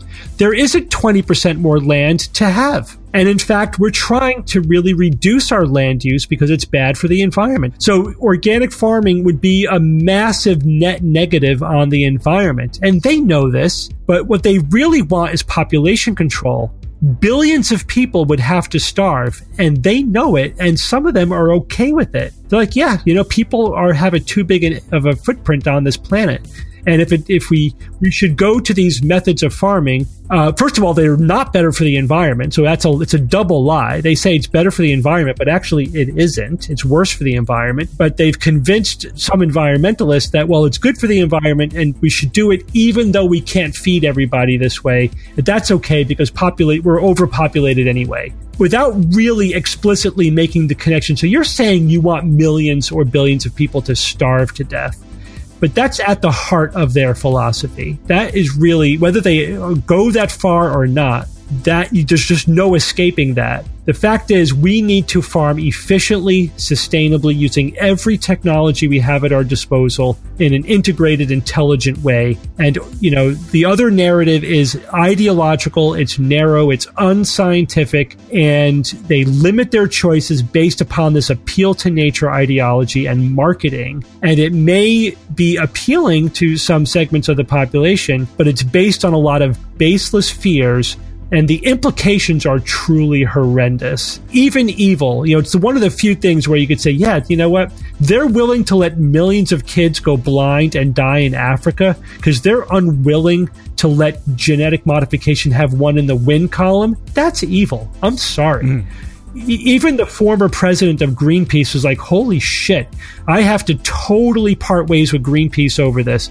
We're talking about like yellow rice, like genetically modifying rice so that it has vitamin A, you know, precursors as another method of mitigating vitamin A deficiency, which leads to blindness and death, in ma- mainly in developing countries. And the the real rabid anti-GMO fanatics like, nope, you can't do this because it's unnatural and it's bad. But basically, they're condemning millions of kids to blindness and death for ideology. Mm-hmm. That's what it really comes down to. And those, even on the environmental left, who really see that are like, holy shit, this is the wrong, man. We are on the wrong side of this one and we have to break with it. Hopefully, we're making some progress in getting this message out because it really is. The anti GMO side is entirely built on misinformation and misdirection and logical fallacies. And if you, all you have to do is get somebody's attention for long enough to walk them through it, and there's really no other conclusion you can come to. Are you suggesting then that these poor people cannot afford a $10 head of lettuce? Yeah, right. It's a, it's like their answer is let them eat cake. It's just like why don't they grow their own vegetables and fruit? Because they're freaking living in the desert. I mean, come on. if they could just grow carrots, they would be. Yeah. I mean, stop it. That's not the solution. We're talking about millions of people who who are living on staple foods that don't have all the nutrients they want, and we have programs to distribute food and to distribute vitamin A, you know, vitamins, and we're trying to use these other methods, and they're helping to some extent, but it's still leaving millions of kids to fall through the cracks, and we want to cover those cracks with yet another tool that we have, and all we have to do is use it, and you're depriving them of it because of this ideological uh, opposition to this technology that's based on bullshit. That's what it comes down to, man. I do enjoy um, the GMO sticker on foods where it doesn't matter. This, this was made without GMOs, and you're holding a thing like, what does this have to do with GMOs? Like water, yeah. non-GMO water. Yeah. Well, uh, well, here's some non-GMO music we can uh, we can listen to. Uh, this is uh, Fractal Man, and uh, this is the neat one. This is the javelin that pierces the sky by Fractal Man.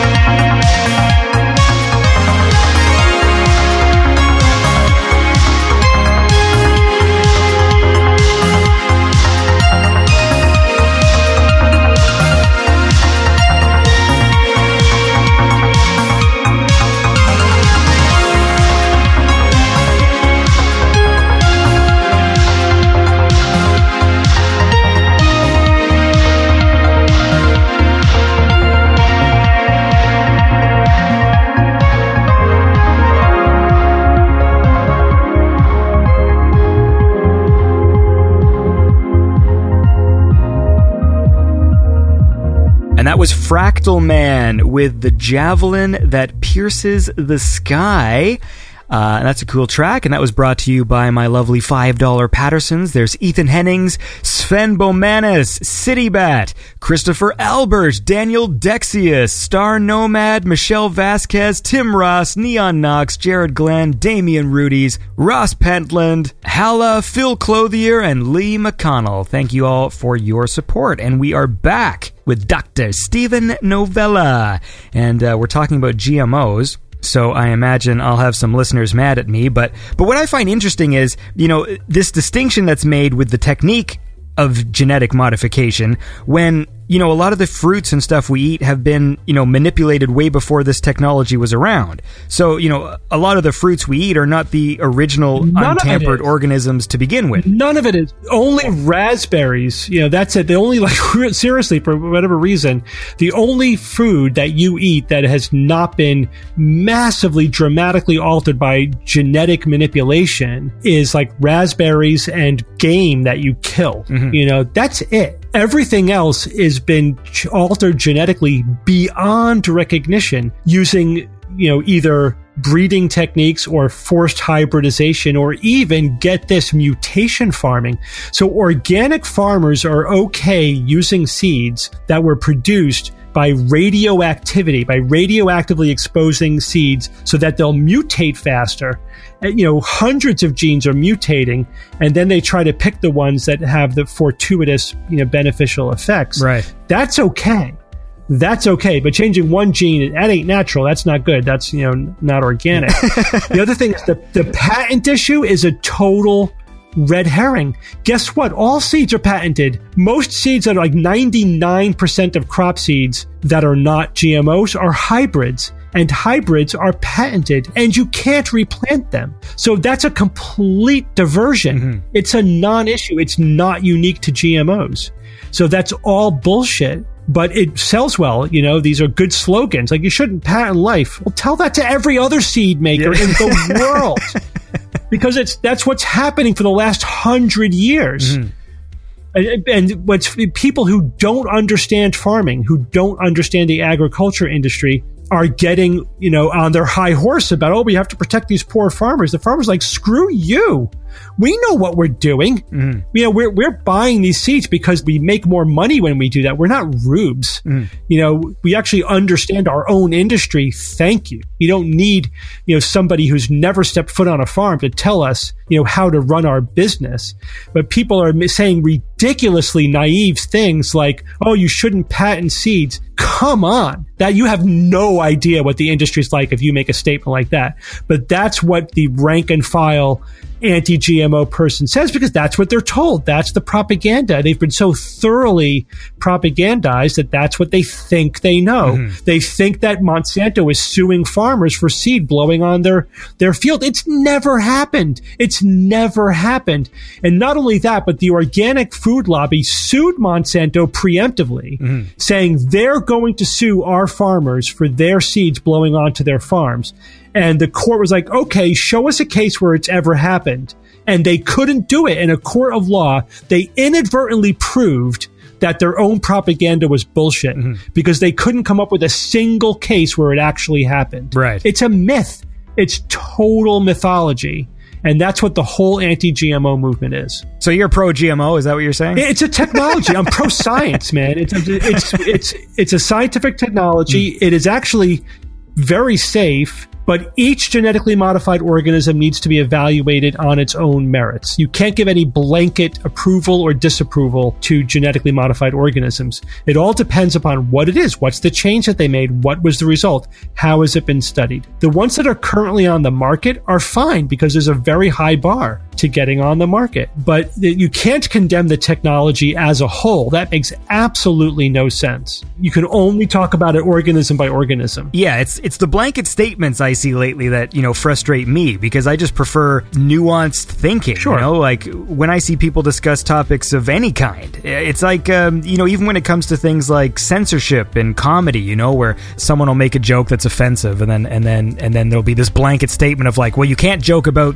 this particular topic, and I'm always sitting there like, no, you we'll judge joke by joke. You know Yeah. what I mean? Like, because you never know. Context is everything, Absolutely. and that applies to like the science as well. It's like, yeah, it's, wh- what is the exact specific thing we're complaining about here? Like, not the the overarching story that you've prepared. Like, what is the actual thing that is the problem here? And like, really focus in. And yeah, like if someone makes a fucking tomato with like an a knife in it that wants to kill you, then yeah, like it's a weird idea. Yeah. But like if it's a a nice round tasty tomato, then it's probably fine. And there's no GMO tomatoes on the market. I don't know why that's the poster child for GMOs. There's not a single GMO tomato on the market. You know what I think it is? There was a Simpsons episode. tobacco. Yeah, that was past when Simpsons was good, but I remember I remember that one sticking out to me. And I think everyone has that in their head. But that was mutation farming. That was mutation farming. That's exactly what organic farmers allow. That right? Think about that. He spread radioactivity on the field and grew all kinds of weird shit. That's actually organic. Yeah, yeah, yeah. That's not GMO. You know what idea that I thought was exciting, but then got shit on, and I, I don't remember what the actual problem was, was solar roadways. When I first saw the idea for solar roadways, I, stupid. That's the problem. but what what's the deal? Like, because I thought it was uh, like I, whenever I saw solar roadways, I'm like, man, that that is a really great idea. But then I remember I listened to a few episodes of Skeptic's Guide. I think after it had already been discussed as being silly. Yeah. it was just an accepted idea that like, yeah. And then there's those stupid solar roadways because, like I said, I, I joined the show late and went backwards. It's great. That's that, that's a that's a fun one because it's it, the you know the stakes are a lot lower, but it, it's fantastic because like the solar freaking ro- freaking roadways, it's all hype. And you kind of look at it like, yeah, that's a cool idea. Well, imagine if all of our, if everything they said were true, it would be kind of cool. But you have the devil's in the details, man. When you actually look at it, like, okay, so how expensive would it be to make these solar tiles so that you could drive on them? Mm-hmm. Oh, okay, prohibitive. I see. And the efficiency would be crap. Oh, so I mean the details just don't pan out, you know? And then they and they and they have this grand concept without doing the busy work of actually proving their basic principles. And then when they try to do that, it utterly fails. Hmm.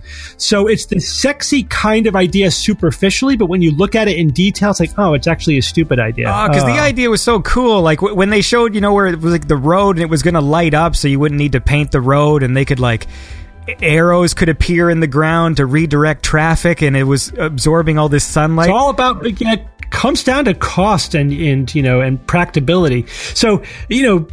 The other thing is, why would we do that before we have solar panels on every rooftop in the country? Sure. Yeah, that's the other thing is pick the low hanging fruit 1st mm-hmm. I think that if anyone bothers to bring that technology to fruition, it will have a niche application. Like, for example, maybe it would be cost effective to have it on your driveway right? Yeah, yeah. where it could actually melt the ice on your driveway, for example, or on, on a parking lot or something, or on a playground, or there might be app or on a sidewalk or something. But on a on a major road where trucks are going to be driving over it and you're going to have to plow it or whatever, you know, the things did not hold up to the punishment, and that's the that was the limiting factor. Sometimes there's just a fatal flaw in an idea. Mm-hmm. You know, and this is, I think, just one of those ideas that has a fatal flaw. It sucks, man. I loved that idea. Like I loved it. I loved the heated driveway with lights. I was there. Yeah. When I first saw it, I'm like, yeah, if if it all works out the way they're saying, that would be kind of cool. But you gotta gotta man, you gotta look at those details. The details matter. Does it end up being like two grand for like a foot by foot tile or something? Like It's a boondoggle. That's the problem, you know? It's just, it's like, why don't we have a flying car? Look, flying cars are an awesome idea. I'd love to, to, to go to work in a flying car. They would be incredible. Never going to happen. Not with any extrapolation of current technology. Just the math is getting in the way. Just the, the cost of carrying around your fuel or the energy is just prohibitive. Mm-hmm. It's just so much more efficient, energy efficient to roll a car on the ground than it is to keep it suspended against gravity. It's never going to be cost effective. Again, with any extrapolation of our current technology, the math just doesn't work. It's just not going to happen. Yeah, yeah. And I hate that because they're sexy. I'd love to have a flying car, but I have to realize that it's just not, I'm not in my lifetime. It's just not going to happen. Yeah, we're not going to see the whole Blade Runner. Uh, Yeah. Blade Runner was a cool fucking movie. Did you like the new one? Loved it. I loved it. I know not everyone, not everyone loved it, but because it was slow, but I loved that movie. Well, that that to me was when I'm thinking about Star Wars, how I felt walking out of the cinema in Star Wars, and how I felt when I saw Blade Runner, a movie that shouldn't have a sequel.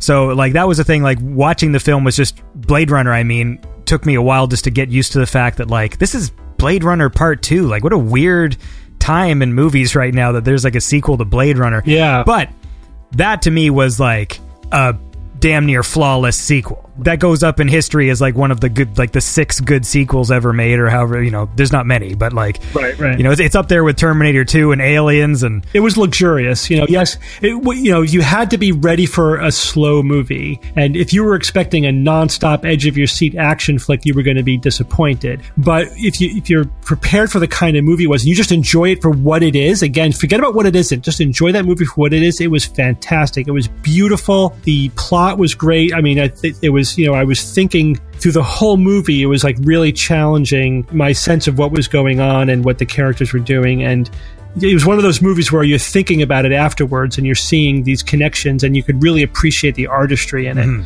I just loved it. I really did. But yeah, no, it was fantastic. Like it's, it was so good. Um, and and on that note, let's uh, listen to some cool music. All right, this is C.J. Burnett with the track West Side Drive. Was West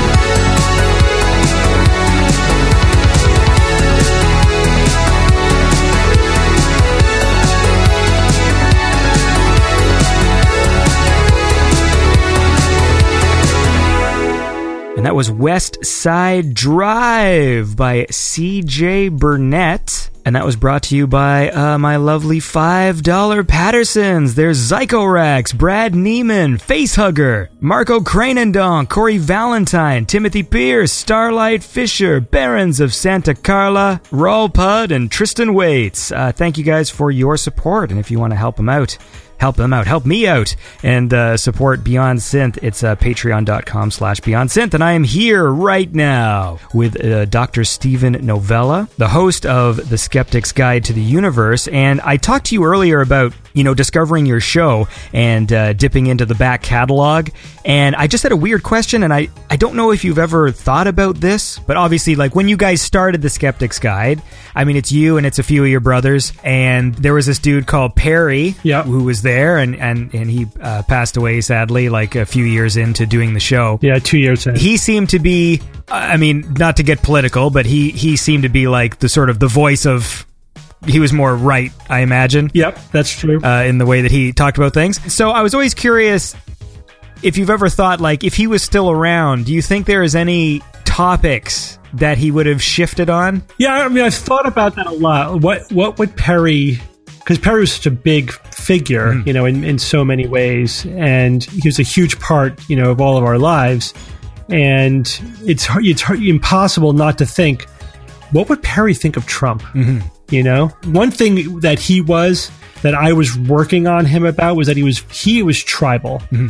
Perry would pick his team, and man, he would stand by his team. He was a Yankee fan. Damn it, he was a Yankee fan, mm-hmm. and that was just the way it is. He enjoyed doing that, and he, he was he was conscious of it to some extent. But he's just like, yeah, this is my this is my side, this is my team. And that was it. Well, I think he would be having a really hard time. But I, it's fascinating me to think about where he would be on certain issues. You know, ten years down the road, and how he would be reacting to all the the, the politics that have played out in the last 10 years. I, I don't know. I, I can't really predict but it's fascinating to think about because he was kind of a complicated mix. He was a very smart guy. He was a good skeptic.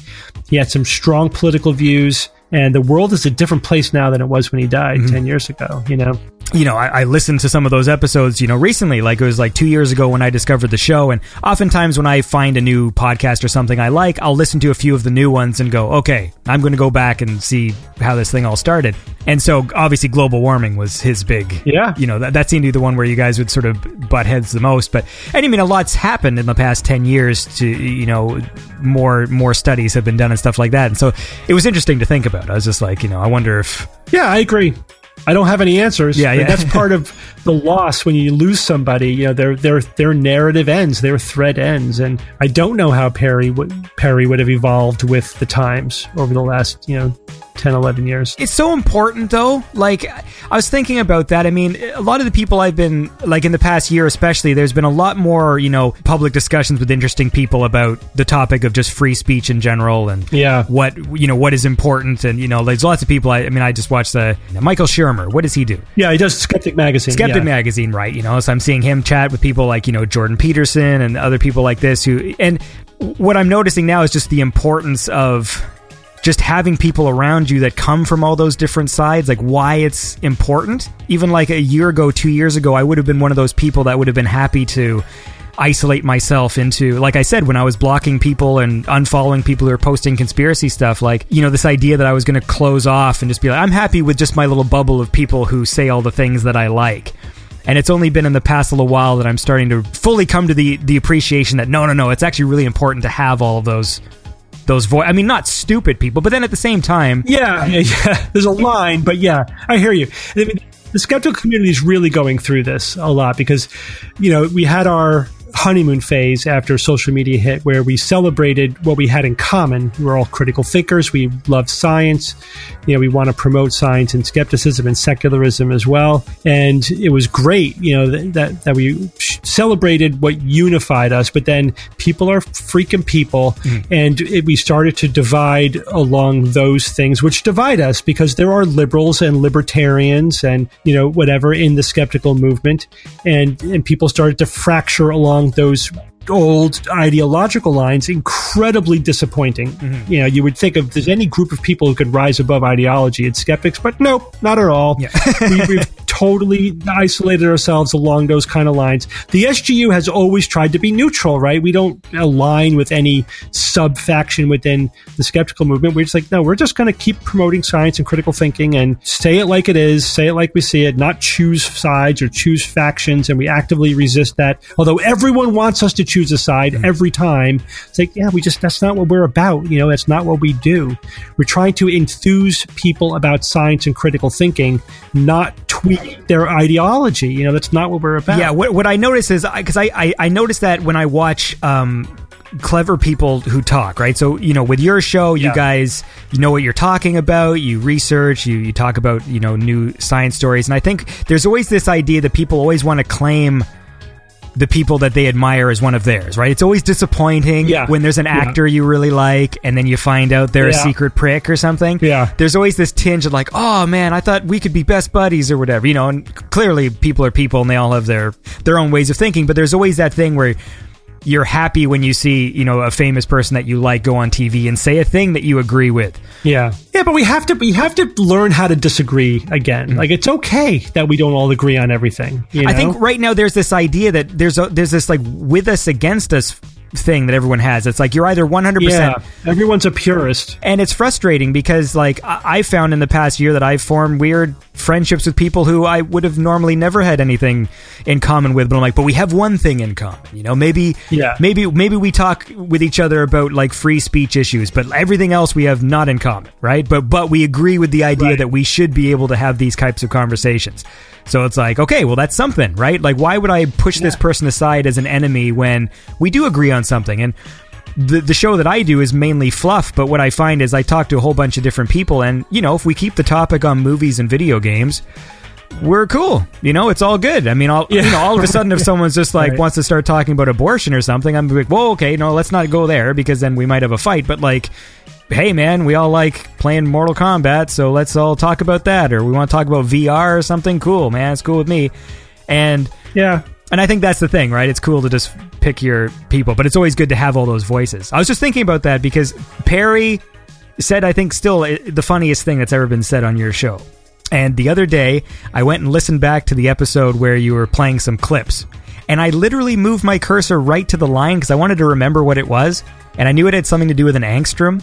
And I literally put the episode in because I have psychic powers, obviously. Mm-hmm. I went to iTunes, clicked on the exact episode randomly. Like I just scrolled up and said, like, I think it must have been in 20 whatever year it was like i guess and i clicked on and i clicked on the right episode and then i scrolled through the episode and got to the right line but it was in response to i think your brother bob was making fun of him because uh, they were discussing the size of an angstrom and he's just like and he's just like yeah perry how big's an angstrom huh and then perry's like an angstrom is about the size of your phallus Yeah. and i just remember like just that still is like i think like the best line from the show like it's such a great That was Perry. Yeah.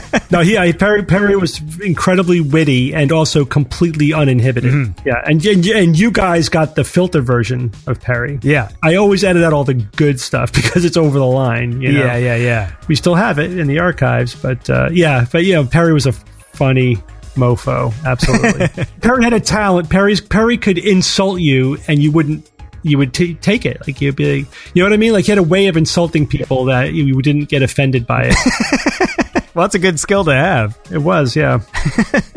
Well, uh, look, let's listen to another song, and uh, then I can uh, let you get back to uh, important business, uh, as it were. But uh, here's a track from Meteor. Uh, off the Inner Demon album, and this is of Steel and Stone.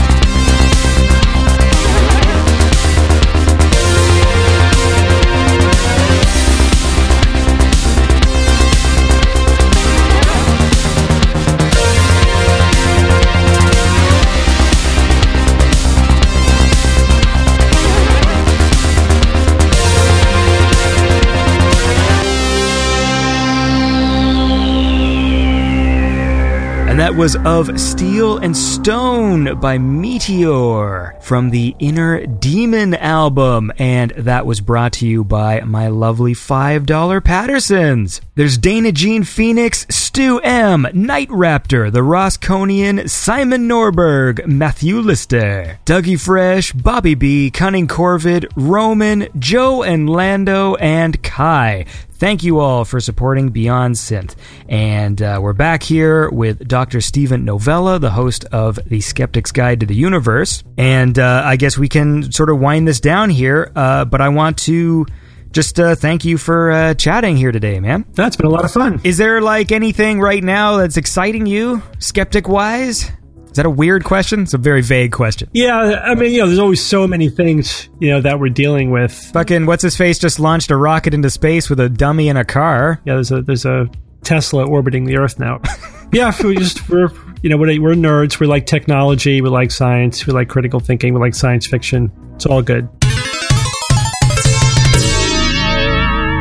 Like I was watching a Bigfoot documentary on Netflix, and I always assumed and I mentioned this on my show before, but like I always assumed that people believed in Bigfoot for a reason. Mm-hmm. You know, like I, I was giving them that much credit in my head, just like, oh, they've got some evidence, and that's why, and and uh, I think it's a silly thing, but there's people out there who have very valid reasons for believing in Bigfoot. And then you watch a Bigfoot documentary, and then you're like, they don't have anything. They don't have anything. Yeah. Th- nothing though, like nothing. I watched this one where these dudes literally talked about a broken tree for 20 minutes because it was broken in a funny way. Like a thin tree in the middle of the forest was like broken at the wrong height. That was part of the documentary. It was a 20 minute discussion of how could this tree have possibly broken in this way if it weren't for Bigfoot. It was just this moment where this light bulb just went off in my head and I was just like, so what? Like it's literally just insane people Right. who have nothing. Yeah, so I definitely like the last 20 years of investigating the paranormal and the supernatural. That's one of the, the big lessons that I learned is that they never have anything compelling. It's always a lot dumber than you think. And basically they got they got nothing. Mm-hmm. They got nothing. And, and every every single time I've gone into an investigation of a person, a topic, a claim, or whatever, thinking, oh, I got to really prepare for this, man. They're gonna like come at like like we investigated the Warrens, who were like the biggest ghost hunters ever in the world, or whatever. And then when you you get in there and you get to the end of it, you're like, holy shit, they got nothing. Mm-hmm. They really have nothing. They're just dumb.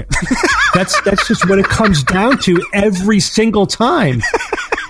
I've never been even remotely impressed or challenged by anything in the paranormal realm. Mm-hmm. You know, ghosts, channeling, whatever. It's all crap. Yeah, yeah, yeah. It's like wow, they're just it's just they're just childish. It's all just childish. I know it sounds really dismissive, but I'm telling you, that's what that's what every single time. That's what I find. Yeah, and I think I've just been giving them way too much credit. Yeah. Like my whole life, I'm just like, whenever someone's just like, oh, I have a ghost story, and you, you're always just thinking, like, oh, well, that's really spooky, because they are spooky. Like, when people tell me ghost stories, I get spooked out. And then when you find out, like, the, the details, it just, half the time, I'm like, you sure you just weren't asleep or something? Are you sure you're just not relaying a dream to me? Yeah, right. Or something? Because, it, like, it, that's what it always ends up being. Like, someone will tell you they've had this crazy experience, and then they finally tell you what it is, and it's like, Yeah. I walked in the room and the lights shut off. I'm like, okay, like sweet. It's always a lot dumber than you think. Because that's because I think partly is we, we grew up on movies mm. and everything is so dramatized, cool and dramatic in the movies. And then reality TV is kind of doing the same thing and making everything so, so dramatic. But when, in reality, everything is mundane and stupid. You know, that's just the disconnect between this fantasy life that we live on and reality. You know, there aren't any intellectual, real scientific people out there exploring the paranormal and finding it. It's not there. It doesn't exist. It's not out there. It's it's children running around pretending to do science who have no idea what they're doing, or con artists whose marks are really gullible mm-hmm. and they don't have to be impressive. That's what's out there. There's nothing impressive out there. Yeah, it's definitely. I, I've noticed it's it's people who have that mindset. Like there was this show that was on this learning network, and my wife was t- telling me it was on in the other room. She's like, "Oh, you know, they they de- they debunk ghost stories and and paranormal stuff." I'm like. All right, do they debunk them or are these guys also just believers and they're pretending to be debunkers? Because usually TV shows, Yeah. they're never real debunkers, right? Like they're always fools. And so, sure enough, I watched this stupid video. I forget what the show is called, but it's like six idiots who uh, investigate things and then they try and recreate them to prove the validity of them, but they do a really bad job. Right. And it was literally like they're showing you this footage of some Mexican uh, news anchor lady, and in the background you see this alien that is very clearly CGI, horrible 1996 level CGI. And they're like, "We're going to talk to the man who did this and confront him and see if it's a fake." And then the guy says, "Yeah, it's a fake. I did it. It's a joke." And you would think the story would end there. Like any reasonable person would be like, "Oh, well, obviously this is the end of our, you know, investigation." Right. But then to prove that they're not actual debunkers, they're like, well, why would anyone believe your story? Is that because uh, there's a lot of UFO sightings in this area? And like, yes, that's why. And then they then they go on this stupid thing. They're like, look at look at the storms off the water. Uh, what do you think about that? And then one of the members of the crew is like, yes, I, I imagine that an alien ship would travel and then use the lightning storms to recharge. And then everyone's nodding like that's a sensible thing that person just said. and I'm just like, what kind of fucking it is. idiots are these people that like? It's just pure fantasy. That's the level that you're dealing with all the way through. There are no adult experts, you know what I mean, who like really know what they're talking about. It's it's childish all the way down. I've never 20 years been I've been looking for a serious, you know, case and it's all nonsense all the way down. Yeah. Ah, it's awesome. Anyways, man, listen. Yeah. Uh, thank you for your time. I uh, hope you get some time in to read some news stories and Sure. Yeah, it's been a lot of fun. do your editing and all that stuff. But uh, good luck. Good luck. What am I doing? I'm not great at ending conversations, but it was it was great to talk to you. And people should listen to your show. You know, it's uh, it's where I get my science news, and I found it to be uh, really useful. So you know, uh, thanks thanks for coming on the show. Thank you very much. I appreciate it.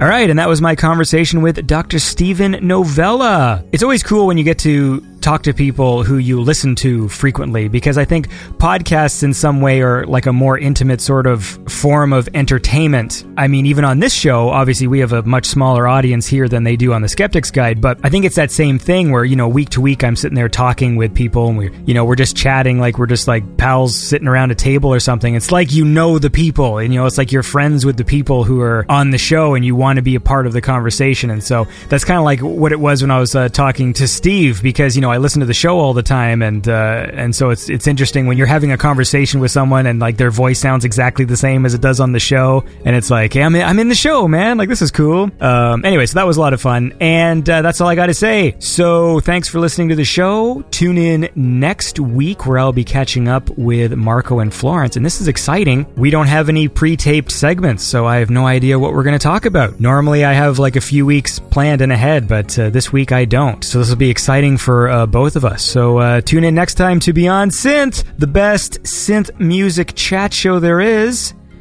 Um, I probably should have ended that with the intonation as if I was ending a sentence. Uh, the best chat show there is. Superb. Flawless victory. Thanks for listening.